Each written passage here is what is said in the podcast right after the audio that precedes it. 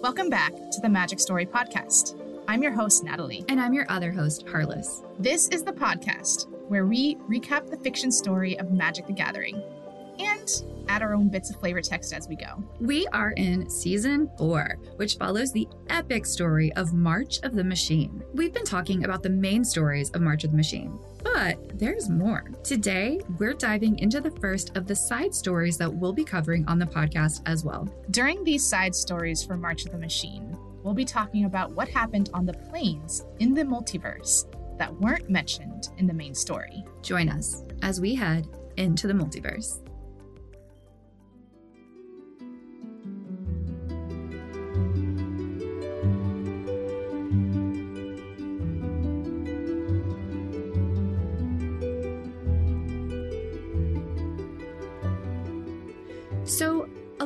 Has already happened this season.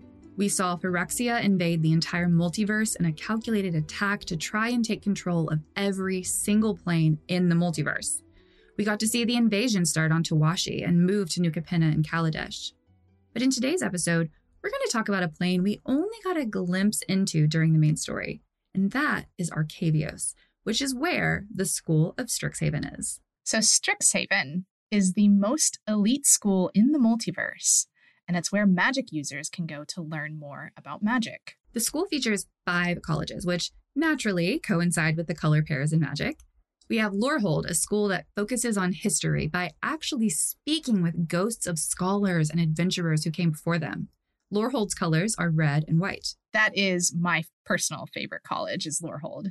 And then we have Silverquill, where poets, writers, and more can wield the power of words.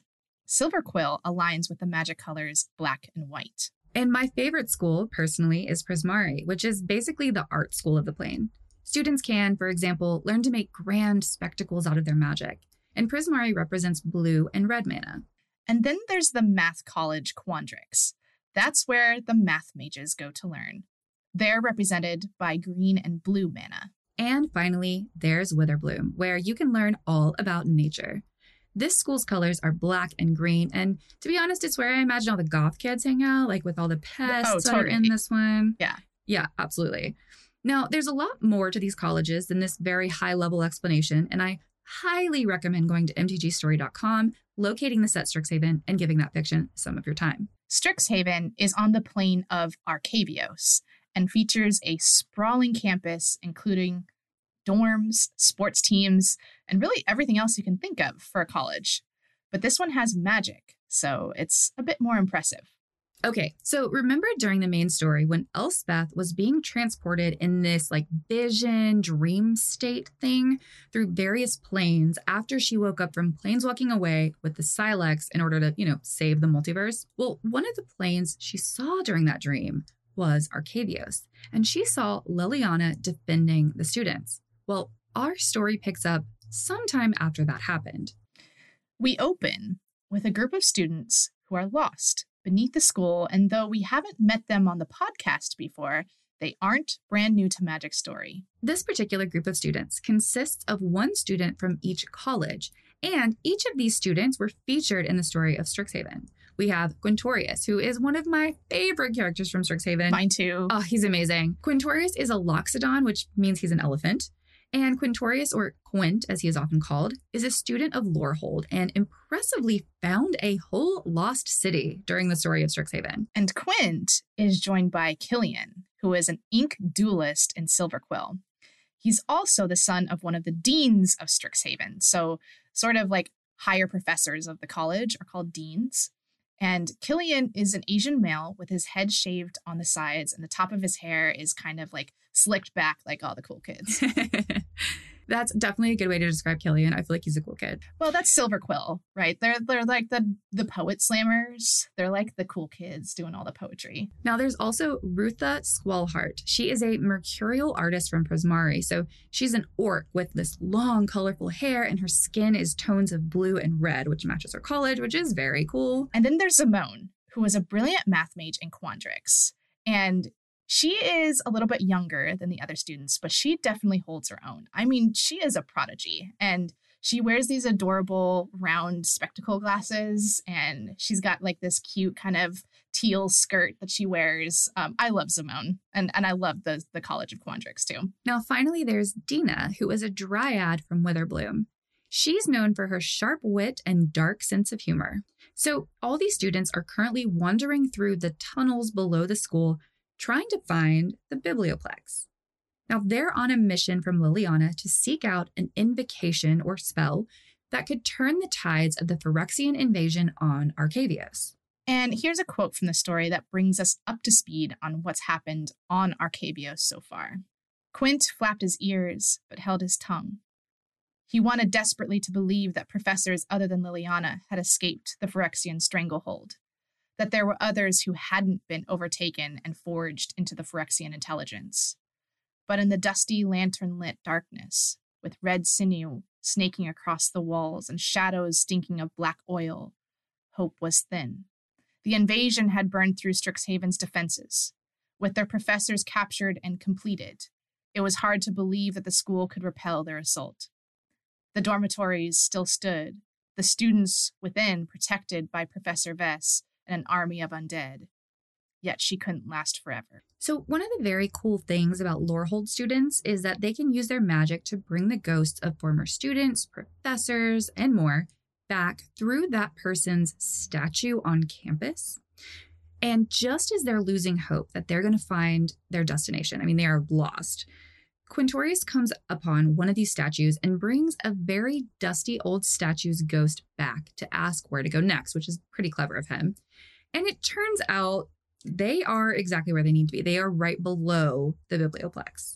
When the professor tells them that they're standing literally right under the biblioplex, they all look up in unison to see a branch of the invasion tree has punched through the ceiling of the tunnel and they're going to need to ascend through that hole it made to get up to their destination if they have any hope of finding this invocation.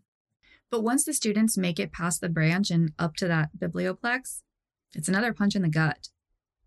The biblioplex is, well, it's it's horrifying. And here's a quote from the story. Red edged portals squirmed overhead and bled lifeless, ruddy light.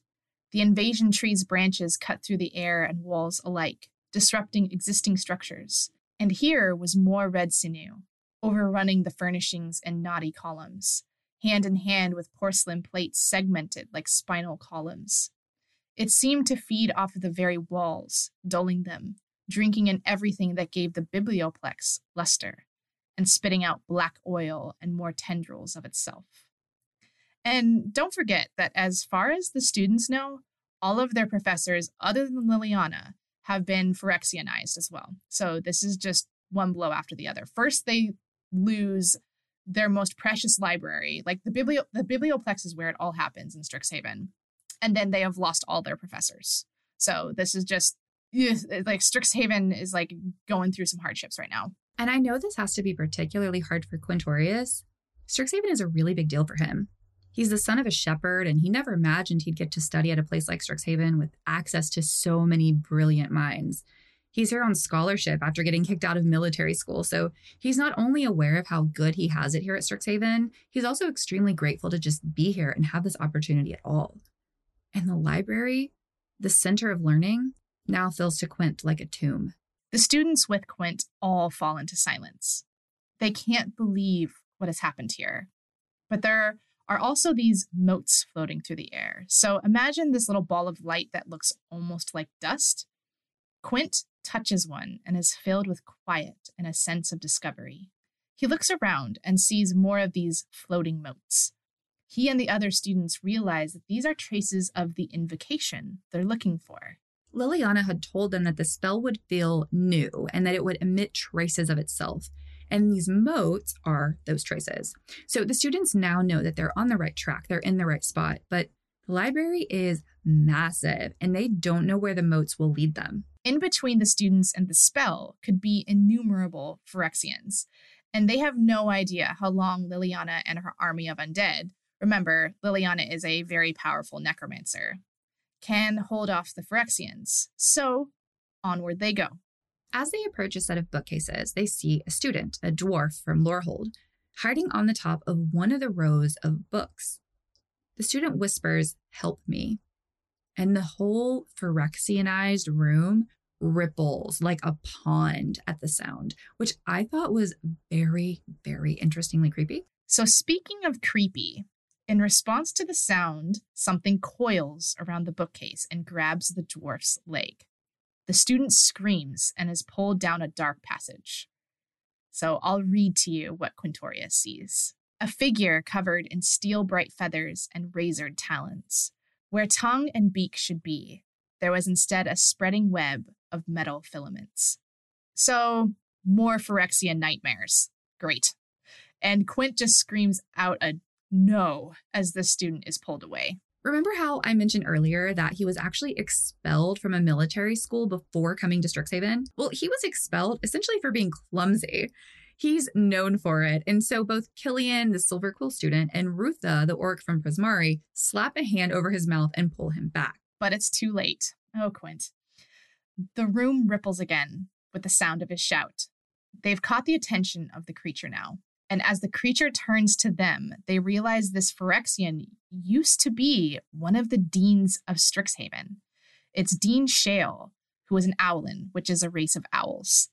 She's known as the Dean of Radiance. So I found an article by Fox Allison, Doug Beyer, and Ari Zirulnik called The Legends of Strixhaven, where we get a really beautiful description of Dean Shaile that honestly kind of made my heart break when I read it, knowing she's been Phyrexianized now. And I'm going to read that to you. Dean Shaile of Silverquill is a perennially optimistic owlin with a powerful, dramatic speaking voice. She is a master of literature and often quotes obscure passages from famous texts. Her soul filling advice and educated references have been known to make people literally glow. Shaile believes that people are generally good and wishes to teach her students how to make the world a better place. Her and Dean Embrose often clash over Silver Quill's curriculum, but the balance found between is far more eloquent than even their words can describe. And now Shaile is just attacking students. That's so heart wrenching. So, back in the story, Dean Shaile turns their head around to look at the students, and they all just instinctively take off running. As they run, Dina the Dryad from Witherbloom, Killian, and Rutha attack Dean Shaile, who is still pursuing them. When the students are almost at an atrium, where they have a chance of losing the Phyrexianized dean, the former educator swoops down and grabs Killian with her talons. Dina and Zimone, the math mage from Quandrix, grab Killian's feet, but the dean just flies higher. And this next sentence really grossed me out, so I'm going to make you all listen to it too. The web of her mouth wormed over Killian's skull and tried to creep beneath his eyelids, squeezed shut with horror. And as she's like eating his head, basically, she asks him, Where is your father? I mentioned earlier that his dad is one of the deans of Strixhaven, and it appears that the Phyrexians are looking for him, which means he may still be himself and uncompleted. So, right here, Quint bravely speaks up and tries to trick the Phyrexian into giving him back Killian. He tells them that they don't know where Dean Embrose, aka Killian's dad, is, and since they don't have the info, they should just let Killian go. But Dean Shaile is not buying it. She says, While I would have preferred the elder Lou over his inferior progeny, you're mistaken.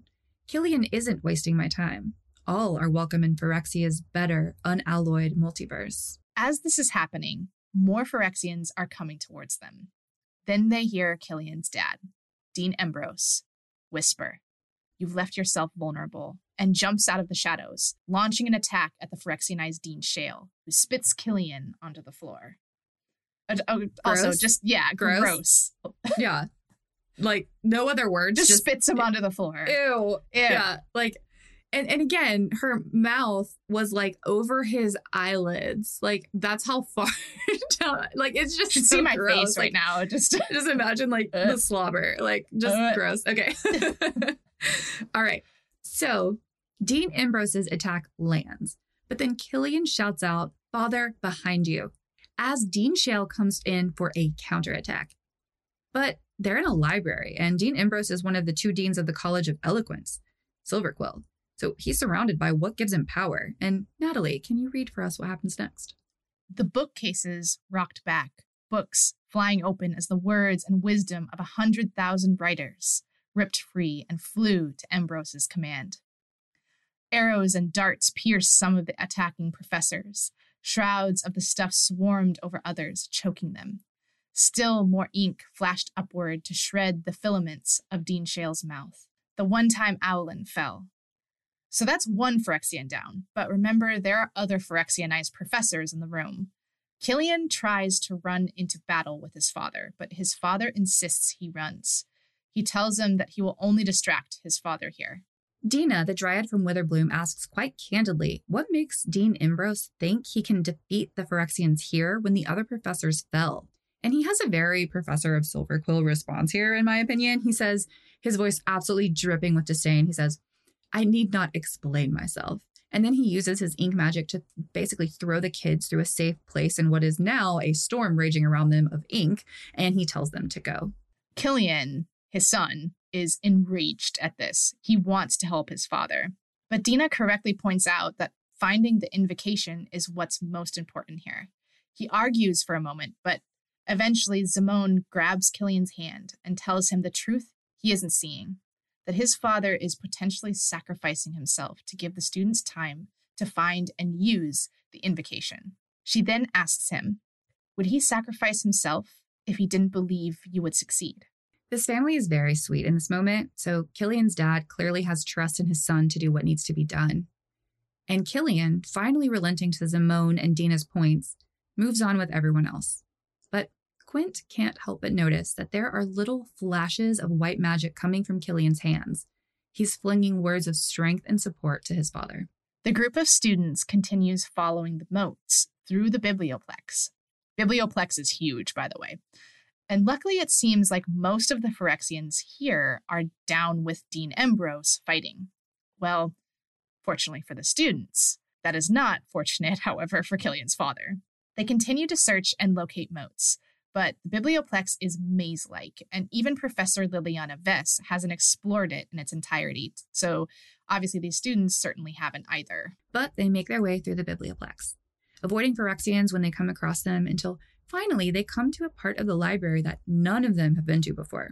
This new section forces them to split up, and unfortunately, Zimone gasps as she sees a former professor who now has scythes for limbs clinging to the side of a bookcase, which, of course, draws its attention. Thinking fast, Quint sees a statue near the Phyrexian professor and magically brings its spirit back into the statue. The statue then screams, No talking in the library, which is one, very charming, and two, very effective. The professor shrieks and goes towards the statue, leaving the students free to move on. This was one of those moments, along with Killian being grabbed by Dean Shaile earlier, where my heart was absolutely racing. Because so far in this storyline, we've lost so many planeswalkers to Phyrexia, and it feels like these students are up against such high stakes. I was holding my breath while I read that part, just hoping with all hope that Zimone was not done for. Oh, same.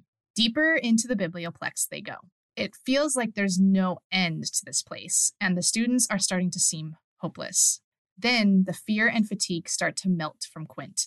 The light is stronger here, and it seems to block out the Phyrexian presence. Quint thinks to himself here, almost there. They continue on until they reach a circular platform surrounded by a moat, like M O A T, not M O T E, like we've been talking about. And at the center of this platform is a bright light that is defying the Phyrexian influence entirely.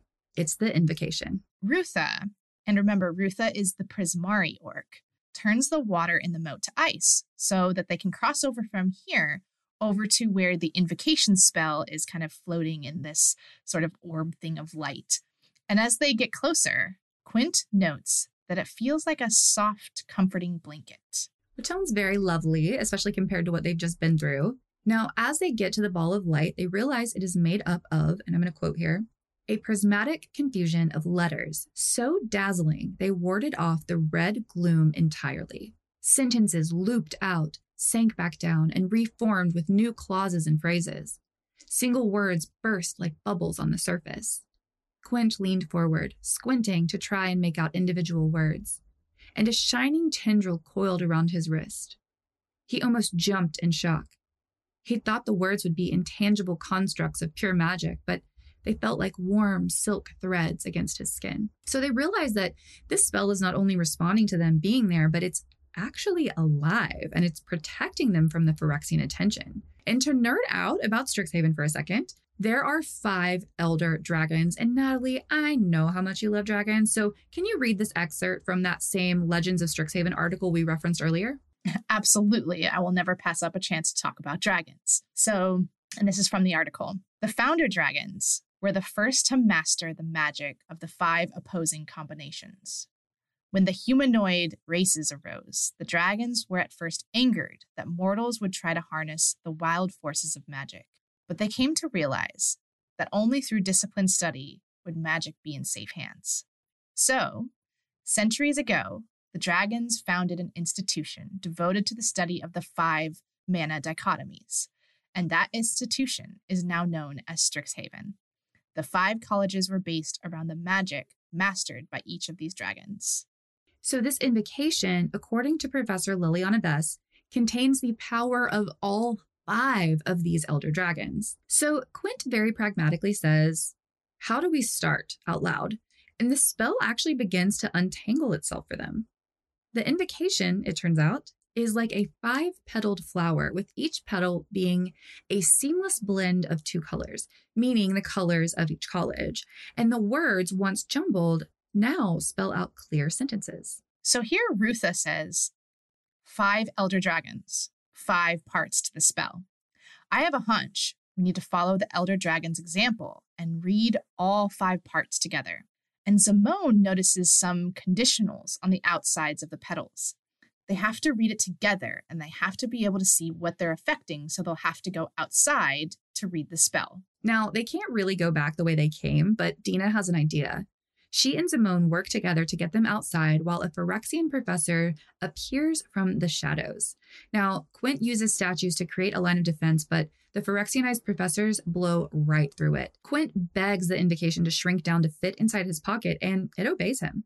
Rutha uses ice spikes and fire to fight back against the professor. Quint sends more statues after him, and finally, Dina's plan is ready. She yells, Done! and the professor runs for her, landing in her ritual circle, its flesh melting. Then Dina screams. It's taking too much of her energy to hold the spell, and her body begins to writhe with dark green fire, which comes out of her pores and hits the bookcases nearby. Dina, it turns out, is super powerful, and she's able to turn the bookcase into a massive tree, which makes quick work of the Phyrexian professor and then breaks through the ceiling. Now, she's able to do this because Zimone is essentially multiplying with her math magic, which is really cool, Dina's spell. And that's why it's so powerful that Dina can barely contain it. And finally, completely spent, Dina falls to the ground, but they have a way outside with this massive tree that they've grown. So from here, the group makes it to the roof, and Killian helps Dina after her explosion of power, which was super cool.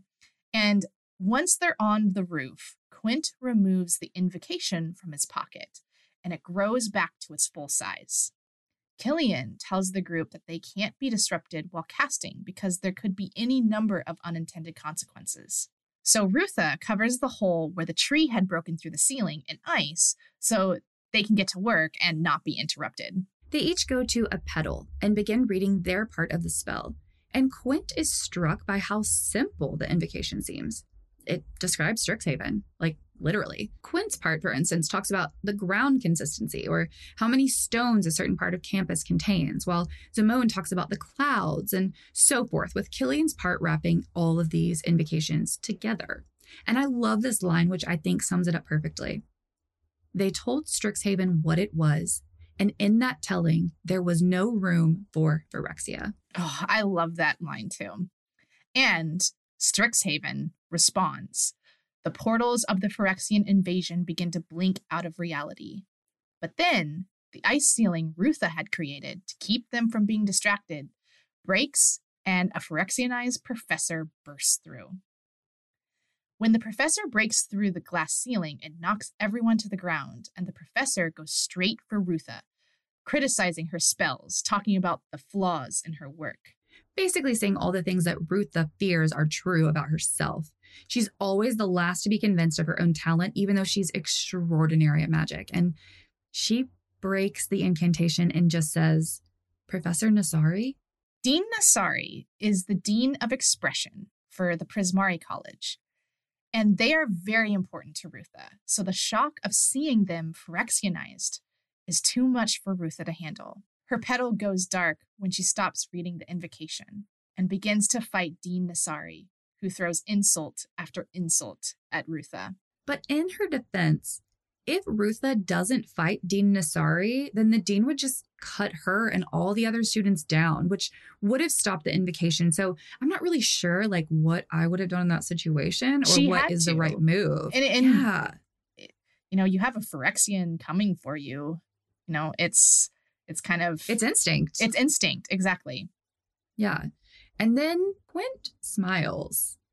He gets this sense of excitement that he hasn't felt since he discovered the lost city. He reaches over and grabs Rutha's petal. He obviously can't speak two languages at once, but he is able to pour his magic into Rutha's petal. Here's a quote from the story The earth was his voice, the seas and suns were his bones. He powered the invocation with his life alone. The pillars of light flared brighter than ever, even as his life drained into the invocation. He thought, I've never seen anything so magnificent. A shock ripped through his core. Quint gasped, The invocation? No.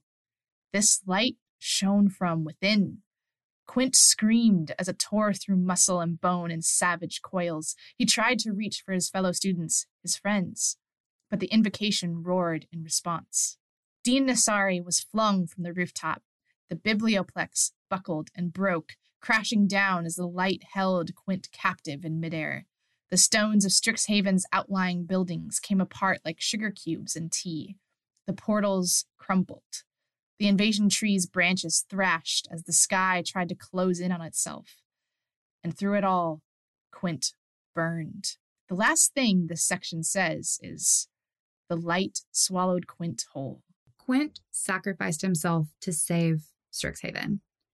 He values knowledge and learning so much. Plus, he's been able to fulfill so many dreams by being here. I just have to say, this was really sad. I know, it's brutal because Quint is Quint was like one of my favorites. Just, it's so sad because you have this person who understands and appreciates what they have, right? In Strixhaven. Yeah. Like they really truly see Strixhaven for all the opportunity that it will give to them, for all not just for learning, but for growing as a person, for becoming who Quint wants to be. And Quint sacrificed himself for the school so that others could have that same experience. and then from here, we switch to Liliana's perspective, as a search party has just located the missing group of students who went to find the invocation. The school has been just obliterated, basically. It's in rubble, in ruin. Liliana moves through the students, instructing them on tending the injured and preparing defenses. But when she hears news of the five missing students we were just with, she runs to see what condition they're in. she quickly sees Dina, Killian, Zimone, and Rutha, who are in terrible condition. I mean, broken bones and contusions, to name a few of the ailments. But Killian is moving through the wreckage, and eventually he locates his father, Dean Embrose, who is alive.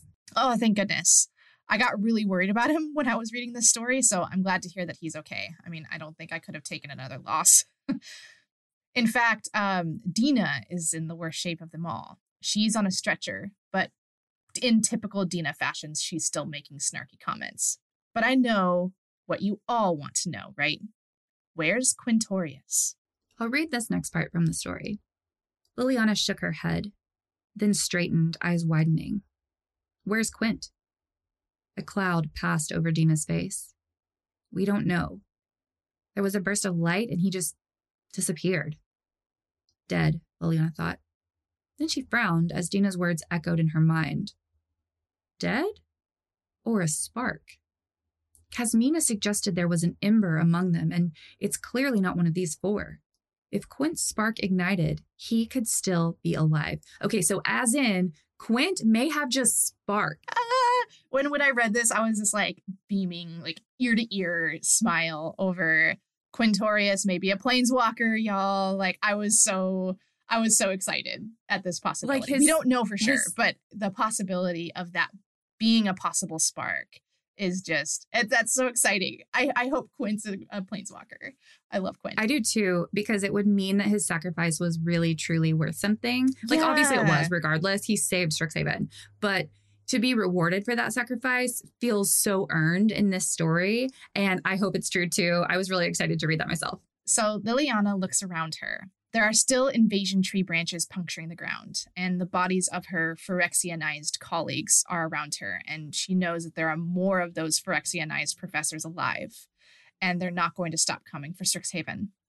She uses her magic to reach deep underground and raise up an army of skeletons and zombies. This is Liliana's home. It's her sanctuary, her respite. And she thinks she's going to defend it as long as she has breath in her body. So Strixhaven is not lost. Liliana is here to defend it. We have hope. That's the first, and that's significant because that's the first time that we've seen the invasion tree be pushed back. And that's kind of why we're going into these side stories so that we can kind of have some some positivity in in what is a very very dark and brutal war going on in the multiverse, but it was it was really kind of cool to see Arcavios fight back and succeed in, in its own unique Arcavios way that in a only very, Strixhaven can in do. In a very Strixhaven fashion. Um, like the statue yelling "No talking in the library" I to distract that. a Phyrexian, so on point, so flavorful, yeah. so charming. And to me, that's what Strixhaven is. Strixhaven is so charming. It's just a magical place where you get to go and learn and be with other people like you. And they all came together to defeat this Phyrexian invasion, which was so amazing to see. And Quintorius now, might be a planeswalker. I'm so excited. Planeswalker. Oh my gosh. Well, we'll have to see what happens with Quintorius um, as we move further along in the story. As always, you can read this story and so many more at mtgstory.com.